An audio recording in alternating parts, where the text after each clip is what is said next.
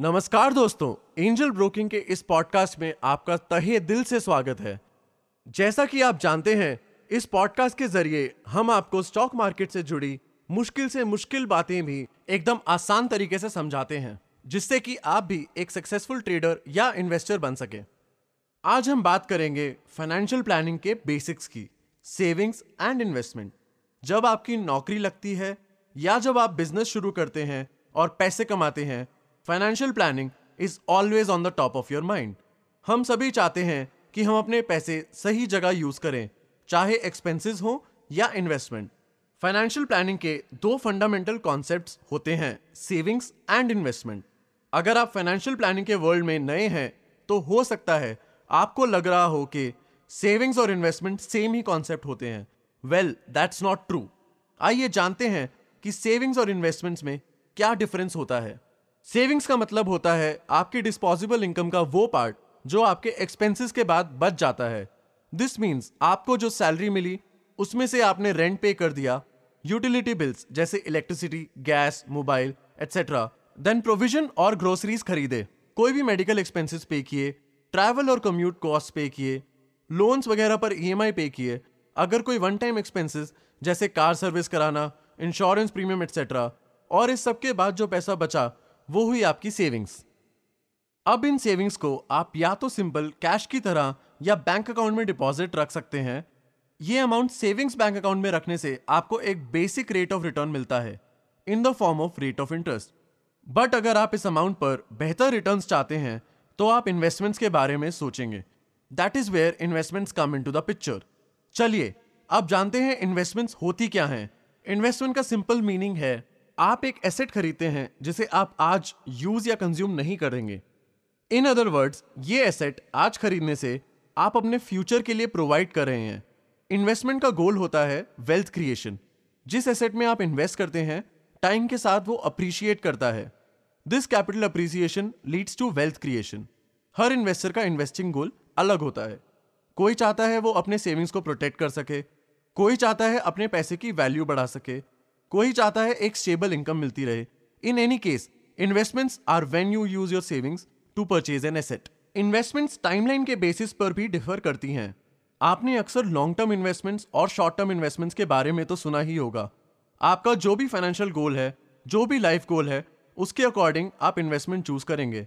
And there you have a lot of options like real estate, direct equity, unit linked insurance plans, mutual funds and gold. Podcast के अगले हिस्से में हम savings and investment को compare करते हैं। Let's try and understand the advantages and disadvantages of both of these. जैसे कि अगर आप डिसाइड करते हैं कि आप अपना पैसा किसी भी एसेट में इन्वेस्ट नहीं करेंगे, ऐसे में आपका पैसा सुरक्षित तो रहेगा क्योंकि कोई भी रिस्क नहीं है। But you should also remember, no risk no return. आपका पैसा आइडल पड़ा रहेगा without any return. On the face of it ऐसा लगता है कि idle money is not that bad, but the problem is inflation की वजह से आपके पैसे की फ्यूचर वैल्यू कम होती जाएगी। इन रिटर्न ये आपकी परचेजिंग पावर भी कम कर देगी।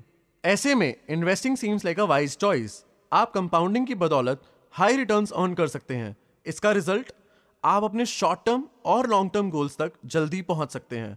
On top of all this, कई इन्वेस्टमेंट ऑप्शंस में टैक्स सेविंग कंपोनेंट भी होता है। तो इन्वेस्ट करने से आप सिर्फ रिटर्न्स ही नहीं अर्न करते बल्कि टैक्स में भी बचत कर सकते हैं। यहाँ कैच बस इतना है कि अगर मार्केट मूवमेंट्स अनफेवरेबल हैं, then your investments could go down in value. Let's take a closer look at the differences between savings and investments. सबसे पहला फैक्टर है रिस्क। जहाँ तक रही रिस्क की बात, सेविंग्स यूजुअली इन्वेस्टमेंट से ज़्यादा सेफ होती हैं क्योंकि सेविंग्स आप यूजुअली एक ट्रस्टेड बैंक अकाउंट में रखेंगे। इन्वेस्टमेंट के साथ अक्सर मार्केट फ्लक्चुएशंस का रिस्क रहता है, एंड जैसा हमने अभी डिस्कस किया, ये रिस्क ना होने की वजह से सेविंग्स इन्फ्लेशन को टैकल नहीं कर पाती। Next factor is the return. Banks आपकी सेविंग्स पर एक बहुत ही नॉमिनल रेट ऑफ इंटरेस्ट देते हैं। दूसरी तरफ इन्वेस्टमेंट से आपको हायर रिटर्न मिलता है क्योंकि आपके पैसे को ग्रो करने का टाइम भी मिलता है। कुछ इन्वेस्टमेंट्स में ये ग्रोथ जल्दी होती है और कुछ में टाइम के साथ।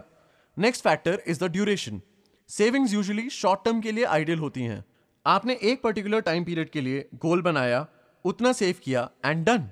फॉर एग्जाम्पल, अगर आपको लैपटॉप या कार खरीदना है, आप एक गोल सेट करेंगे कि 2020 से पहले आपको ₹2 लाख सेव करने हैं, then you can save towards this goal.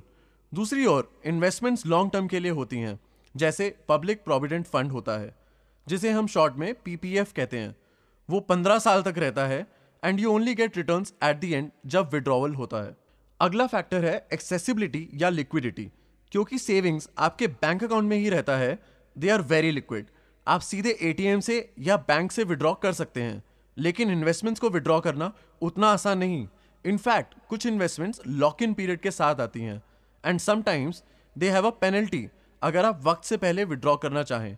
Ultimately savings versus investments का डिसीजन आपके शॉर्ट टर्म गोल्स और लॉन्ग टर्म ऑब्जेक्टिव्स पर डिपेंड करता है।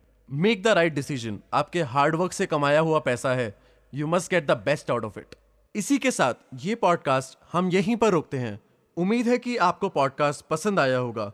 अगर कोई ऐसा टॉपिक है जिस पर आप हमारे एक्सपर्ट्स की राय चाहते हैं तो कमेंट सेक्शन में लिखना ना भूलिएगा। अपना ध्यान रखें एंड स्टे बुलिश।